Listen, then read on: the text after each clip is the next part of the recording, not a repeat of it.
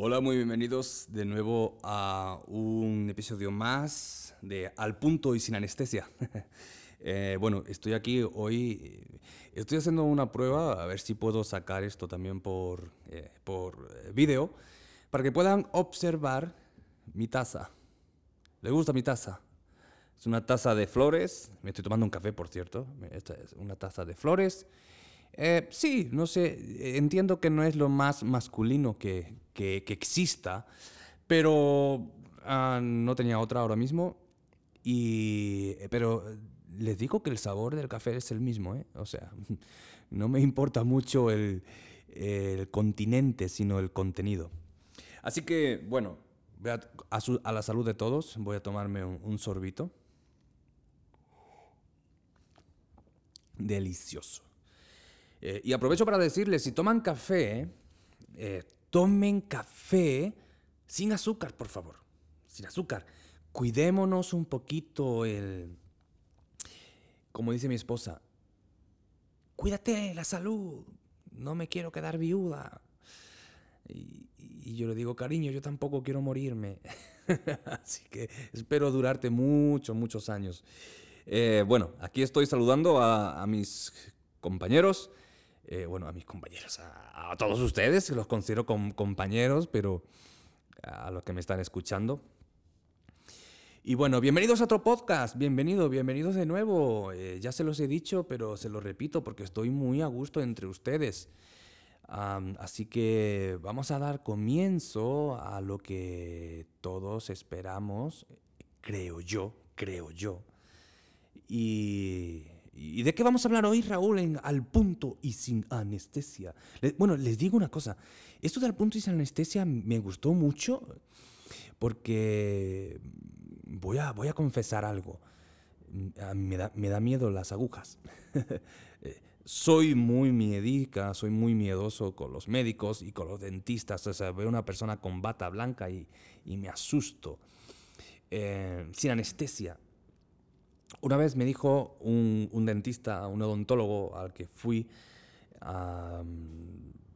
y le dije, ponme mucha anestesia. Me iban a hacer una endodoncia, a curarme una muela que se me había roto.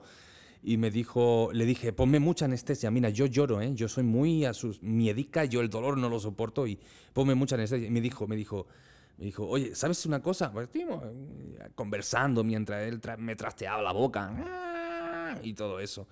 Y que por cierto, el taladrito ese. Uy, eso me pone de los nervios. Pero. Y me dijo algo curioso. Después de haberme puesto tres anestesias, porque yo. Bueno, he de, confesar una cosa. Yo me quejaba más de la cuenta para que me pusiera otro, otro, otra anestesia más y así estar yo tranquilo. Pero bueno, eso es otro tema aparte a los futuros eh, odontólogos que me estén escuchando, no hagan mucha, mucho caso de esto. Cuando yo me queje, pónganme otra anestesia. Pero me dijo este, este odontólogo, me dice, oye, pues sabes una cosa, vino, vino aquí un español también. Eh, no, miento, chileno, chileno. Vino un chileno aquí a mi clínica y le estaba haciendo un empaste de una muela y también tenía que usar el torno, tal, tal, tal. Dice, y no quiso anestesia. Yo, yo no sé si me estaba tomando el pelo o, que el otro tipo, el chileno este, es Superman o, su, Batman y no, le, no, no, siente dolor, pero yo le dije, mira, a mí no me interesa. Eh, lo siento mucho. Eh, luego les voy a decir que me firme, que me firme mi Biblia como, como mi, mi héroe, pero a mí ponme, ponme bien anestesia porque, porque, porque me derrito, porque si no me voy. me puso anestesia, me arregló la muela y, y estuvo, estuvo muy bien. Entonces, al punto y sin anestesia, por eso, porque a veces la vida, eh, la vida hay que hablarla sin anestesia. Eh, vamos por ahí con muchos chutes de anestesia y anestesiamos a las personas y, nos insensibilizamos. Por eso de ahí este nombre. Y bueno, ya, ya, ya, vamos a pasar. Yo ya sé, hermanos y amigos, ya sé que queremos pasar al tema de hoy. Déjenme buscarlo. Y mientras, pues les voy hablando un poquito de lo que hoy quiero reflexionar con todos ustedes. Miren, vamos a hablar de un tema muy interesante y sin anestesia. Eh, algo que Pedro, y si ustedes quieren luego en sus casas estar escuchando este video podcast, eh, lo pueden ver en Primera de Pedro, capítulo 2, versículo 9. Lo voy a leer. Primeramente voy a leer el texto. Esto no es un culto, yo, yo sé, esto no es un culto, pero quiero leer el texto porque es algo que quiero charlar con todos. Dice Pedro, pero ustedes son linaje escogido, son real sacerdocio, son una nación santa, un pueblo que pertenece a Dios para que proclamen las obras maravillosas de aquel que los llamó de las tinieblas a su luz admirable. Ustedes antes ni siquiera eran pueblo, pero ahora son pueblo de Dios. Antes no habían recibido misericordia, pero ahora ya la han recibido. Ahí. Quiero hablar de un tema muy importante. Un tema que normalmente estamos pasando muy por alto, pero que está aquí, está escrito. Pedro lo dejó escrito. Hace dos mil años que está con nosotros. El texto está aquí. Pero parece que no estuviera. El texto está. ¿Qué estamos haciendo?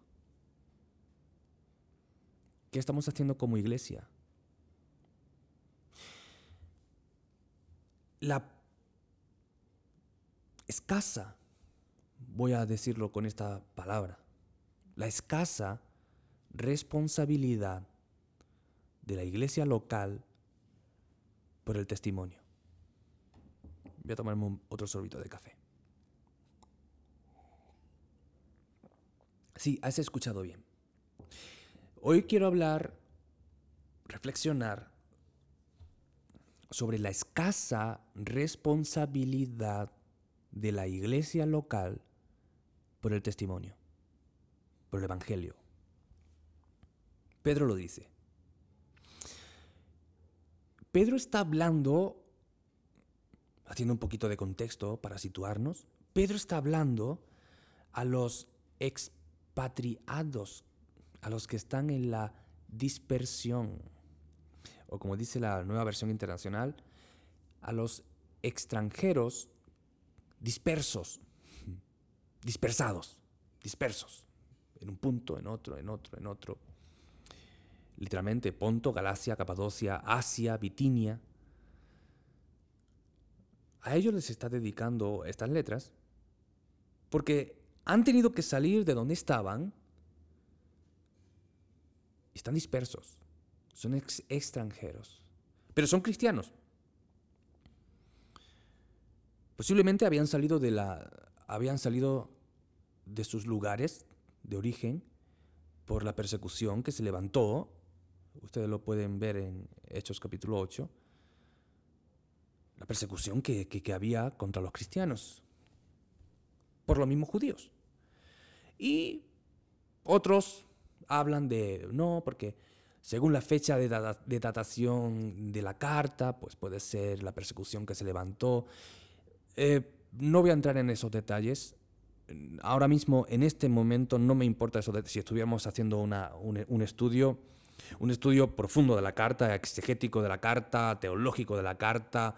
Eh, entonces podríamos meternos a detalle. Pero bueno, el punto es que estaban, eran extranjeros y estaban dispersos por causa del Evangelio.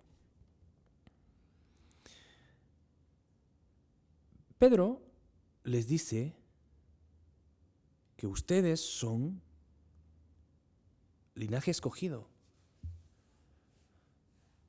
Pedro eh, les escribe porque están sufriendo, no están en su país, no están, en su tierra, pero están sufriendo también persecución. En cierto sentido, están sufriendo forma de persecución, sufrimiento. Es una carta que ayuda, es una carta que habla sobre el sufrimiento que los cristianos estaban pasando en los lugares donde estaban. Eran extranjeros, no tenían tierra, no tenían herencia, eh, yo vivo en, Guatemala, eh, me, por causa del ministerio, por causa de Dios, no por una persecución, no, no, tuve que salir huyendo por una persecución, pero el Señor nos llamó al ministerio, a mi esposa y a mí, eh, y, vinimos a Guatemala, actualmente estamos aquí, y al principio eh, yo me nosotros nos podemos identificar con, con, con esta carta, eh, la teología de la dispersión, la teología del extranjero, y lo comprendo perfectamente porque llegué a un país que no es mi país, es un país que me ha tratado absolutamente bien, es un país donde tengo familia de amigos, de hermanos. Eh, es un país donde el ministerio me ha abierto la puerta, donde Dios me ha abierto la puerta para hacer el ministerio. Pero entiendo, entiendo lo que estos hermanos podían estar sintiendo, ya que eran extranjeros, no tenían su ciudadanía, no era de ahí, su tierra, eh, su identidad tenían que crear otra identidad. Pero además de todo eso, están sufriendo persecución por parte de los eh, vecinos de donde estaban viviendo. Persecución social. Y pese a muchos que creen que, porque claro, Pedro habla del fuego de la prueba que os ha sobrevenido y habla del fuego como purifica al oro y tal, habla de la, de la, de la imagen del fuego y algunos lo, lo lo, lo vierten como que era la persecución de Nerón cuando incendió Roma eh, y le echó la culpa a los, a los cristianos. No, no, no tiene... Eh, no, no va por ahí la persecución que estaban viviendo estos, estos cristianos. Es, es un tipo de, de persecución social.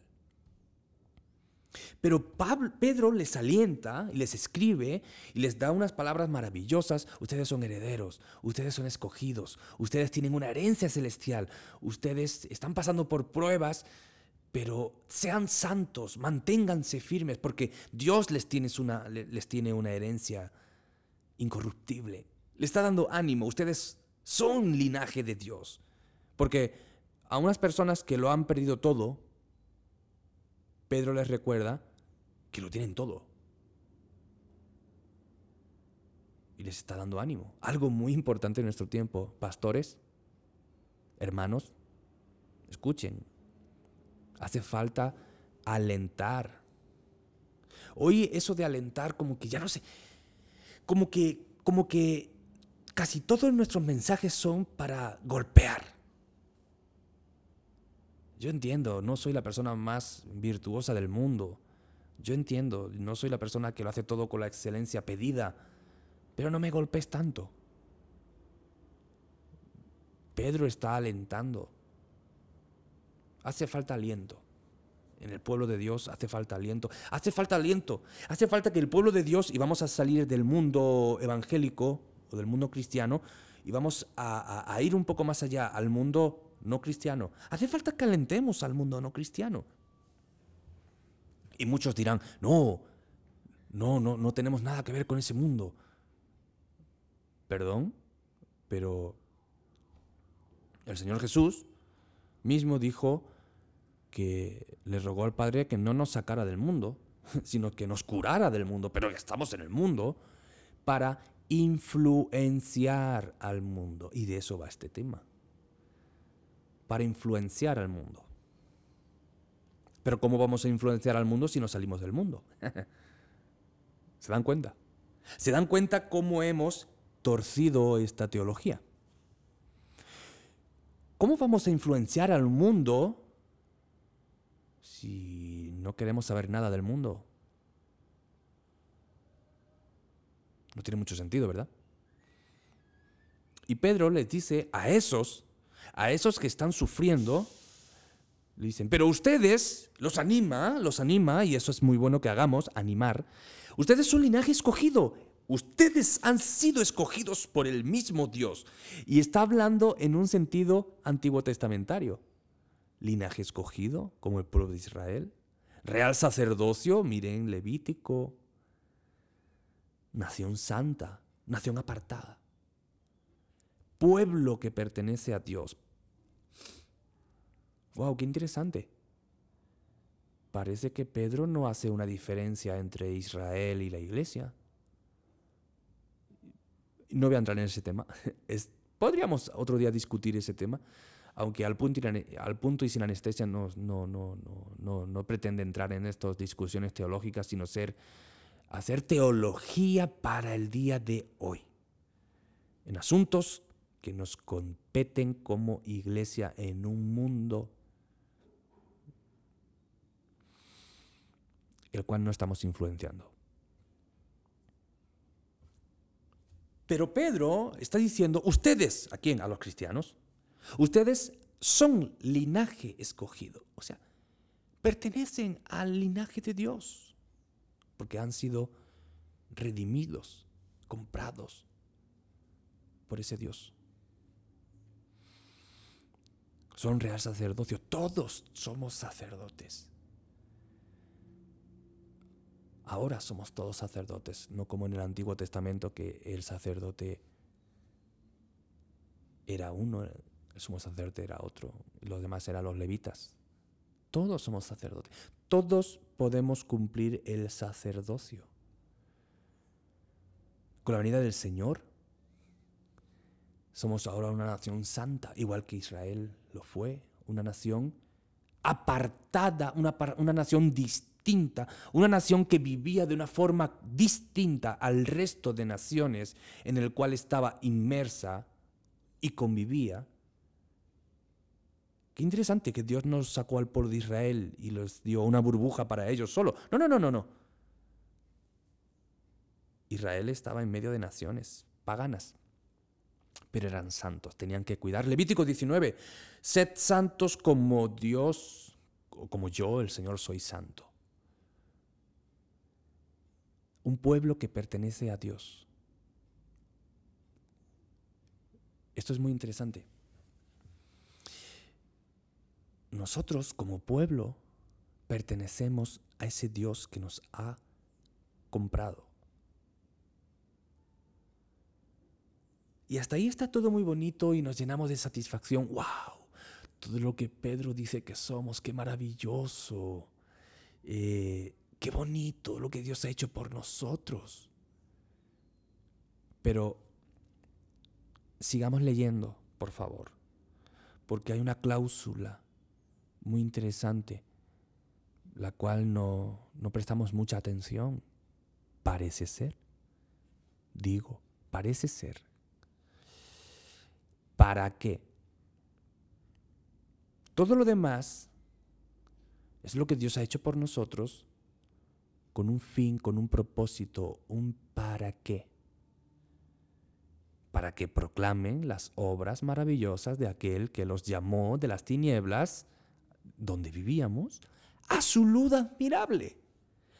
Señoras y señores, hay un para qué. No nos podemos quedar solamente en las bendiciones, porque somos muy buenos para recibir bendiciones. Solamente queremos, parece que queremos al, la bendición de Dios, pero no queremos al Dios de la bendición. ¡Oh, Raúl, no digas eso! ¡Oh, qué profundo, qué, qué, qué potente! Por favor, Raúl, ¿quién crees que eres para decir eso? Bueno, es lo que parece que observo. Queremos la bendición de Dios. Dios, bendíceme, ámame, dame. Pero no queremos a ese Dios de la bendición que dice, ¿para qué? Para que anuncien, para que testifiquen, para que vayan a contracorriente en este sistema que Juan lo determina como cosmos, mundo, sociedad. No te quedes solamente queriendo la bendición de Dios, querido hermano,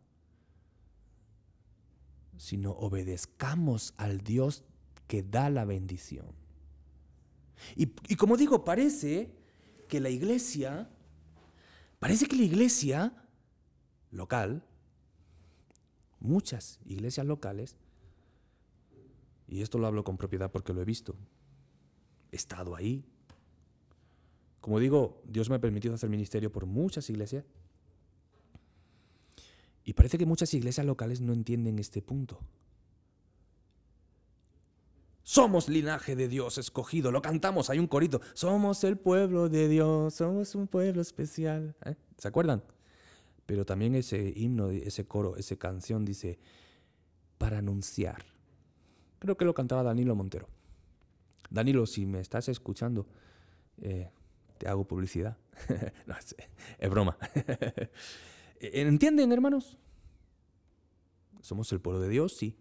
¿Somos un pueblo especial? Sí. ¿Cómo nos gusta? ¿Cómo nos gusta? Y de verdad, ¿cómo nos gusta eh, repetirnos y repetirnos las mismas cosas? Esa porque nos hacen engordar, nos hacen ser más, estar más orgullosos. Pero parece que no hemos entendido que somos el pueblo de Dios para testificar de ese Dios. Y Pedro está haciendo un salto generacional, digámoslo así, un puente generacional entre los dos testamentos, digámoslo así.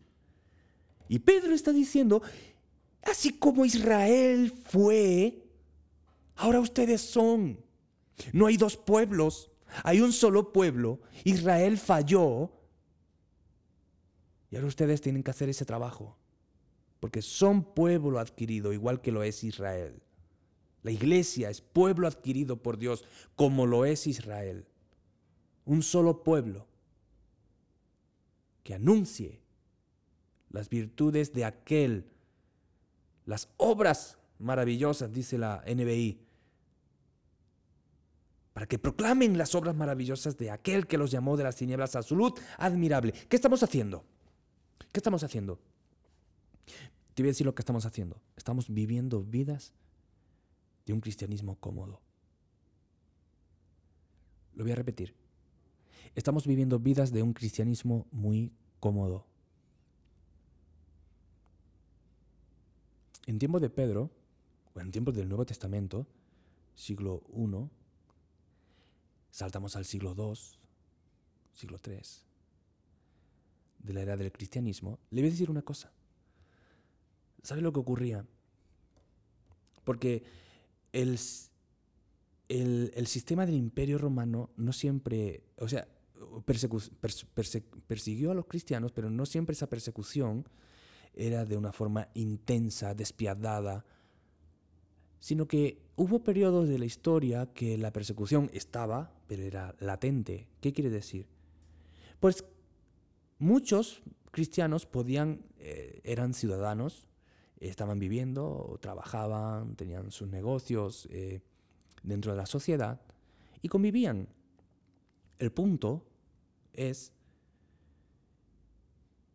que en el momento que a alguien no le gustabas, te podía denunciar, si eras un cristiano de aquel tiempo. Y si eras denunciado, vamos a hablarlo en palabras de hoy, te abrían el expediente. ¿Eres cristiano? Preso por el hecho de ser cristiano. O sea, había una persecución latente y ser cristiano no era cualquier cosa. Ser cristiano costaba la vida, literalmente, costaba la vida. Otras veces, persecución flagrante, todo cristiano cortado la cabeza, quemado en, el circo, echado a, los leones. Oye, ser cristiano costaba. Y, en tiempo de esta carta de Pedro, lo que el mismo Pedro está diciendo es, oigan, escúchenme, cristianos que están dispersos en el Ponto, Galacia, Pinitia, esos lugares, escúchenme. Ustedes son nación santa, pueblo adquirido por Dios, esto, lo otro, pero tienen que testificar. Pedro, ¿me ¿me estás diciendo lo que me estás diciendo? Sí. Ustedes han sido redimidos para dar testimonio de aquel que los redimió. Pero Pedro, si damos testimonio puede que vayamos a la cárcel. Sí, pero es que ese es el trabajo de un cristiano. Ese es el trabajo del redimido por Dios. Ese es el trabajo del pueblo de Dios. Por eso lo digo, amigos, hoy estamos viviendo en una etapa, en una era donde aquí en Guatemala no tenemos problemas. Ser cristiano es muy sencillo. Nadie te va a mirar mal, nadie te va a acusar de nada. Y ser cristiano en aquel tiempo sí era complejo. Entonces, ¿qué estamos haciendo con la libertad que tenemos? Ser cristiano es solamente ir a la iglesia el domingo, cantar y, irnos a nuestra casa bendecidos. Esa palabra nos gusta. Y no tengo nada en contra de que nos guste la palabra bendición. Por supuesto, Dios bendícenos más. Pero no olvidemos el trabajo que tenemos que hacer como cristianos. La historia del cristianismo es, es una historia compleja, una historia de persecución, una historia de sufrimiento, una historia donde los cristianos han, han mostrado que, que realmente son cristianos, que el cristianismo no es algo de boca, sino que el cristianismo es algo que transforma y que se vive. Y si es necesario hay que dar la vida por Cristo y por su testimonio, sí. Ahora cobra otro sentido esto, ¿verdad? Las palabras de Pedro, pero ustedes son linaje escogido, real sacerdocio, nación santa, pueblo que pertenece a Dios para que proclamen las obras de aquel que los llamó de las tinieblas a su luz. Admirable luz. ¿Qué estás haciendo? Y termino ya. Iglesia, ¿qué estás haciendo? Pero cuando perdiste el norte, iglesia local, que no estás metida en misiones, que no estás metida en el testimonio, que no estás metida en la obra social, que no estás metido en dar luz en medio de tu sociedad donde Dios te ha puesto. ¿Qué estás haciendo, iglesia? Y cuando digo iglesia, te digo a ti, que eres parte de la iglesia, constituyes la iglesia. ¿Qué estás haciendo? ¿Quieres que Dios te bendiga tanto, tanto, tanto que no quepan las bendiciones en tu casa? Amén, amén, amén, amén. Sufre por Cristo. Sufre por Cristo. Uh, Raúl, ¿qué estás diciendo? Que sufras por Cristo. Atrévete a que te señalen por Cristo. Pero mira, en la sociedad donde vivimos, a lo mejor no vas a sufrir. Y ni aún así testificas. No, creo que hemos perdido un poco el rumbo. Creo que hemos perdido un poco el rumbo. Por eso se llama el punto y la anestesia. Porque es que tenemos que despertar, señoras y señores. Tenemos que despertar. ¿Queremos bendiciones de Dios? Sí, pero también amemos al Dios de la bendición. Y amar al Dios de la bendición significa obedecerle. Obedecerle. Es muy injusto que haya en otros lugares hermanos nuestros, hermanos nuestros y hermanas que estén dando su vida literalmente por causa del Evangelio y de Cristo. Y que nosotros solamente queramos la bendición solamente queramos la bendición. Eso es injusto. Así que bueno, ojalá que despertemos, ojalá que, que esto te haga pensar y me haga pensar. Me hablo a mí el primero. Y, y realmente, wow, el día que nos encontremos allá arriba con, con el Señor, nos entregue coronas y que todas las coronas que nos entregue se las podamos poner a sus pies porque, porque Él es el único digno. Él es el único que merece todo. Y quiero muchas más coronas para entregárselas a Él. Pero eso será cuando me diga buen siervo fiel. Sobre poco te puse y has sido fiel. Te voy a poner sobre mucho. Y ese mucho se lo entregaré al Señor. Qué gozo habrá ese día. Te animo, iglesia. Te animo. Permeemos nuestra sociedad. Si somos linaje escogido por Dios, si realmente eres nación santa, perteneces a esa nación santa, tienes un propósito definido y establecido por Dios, por Cristo, el cual dijo, hagan discípulos. Y él dijo, van a sufrir, pero hagan discípulos. Y ahora Pedro nos dice, para que proclamemos las obras maravillosas de aquel que nos llamó de las tinieblas a su luz. Le debemos la vida, hermanos. Recuerda, le debemos la vida. Él la puso por nosotros. ¿Qué estamos haciendo por Él? Despertemos. Y bueno, queridos hermanos y amigos, esto ha sido todo por hoy. Eh, feliz de estar aquí tomándome mi café que ya se me enfrió. A ver. Hmm. Está frío, pero, pero sigue estando bueno. me, me voy a llevar ese vaso. Que no se enteren los de la iglesia. es broma. No es broma, no. Lo voy a dejar acá. Esto ha sido todo. Esperamos en Dios poder hacer un próximo. ¿Cuánto tiempo llevamos? 30 minutos. Uh, 30 minutos. Bueno, bueno, ¿qué son 30 minutos con, con toda la eternidad? No es nada. bueno, queridos amigos, ahora sí me despido. Al punto y sin anestesia es tu lugar, tu casa, tu espacio. Somos una comunidad y suscríbete. Es importante, suscríbete para que te estén llegando más notificaciones de cuando estemos subiendo de nuevo otro podcast. ¿Por qué digo estemos? Estoy, esté, soy yo solo. Hola, soy yo solo. Todavía no tengo presupuesto. Pero bueno, algún día. algún día. Bueno, queridos, que pasen muy buen día, que tengan todas las bendiciones del mundo. Eso sí, ahora sí se las deseo, pero que también testifiquen. Y yo también, que testifiquemos del Señor. Hasta un próximo episodio al punto y sin anestesia. A ver, lo voy a decir con más, con voz de locutor. Al punto y sin anestesia. Tu lugar. adiós, adiós, adiós, adiós.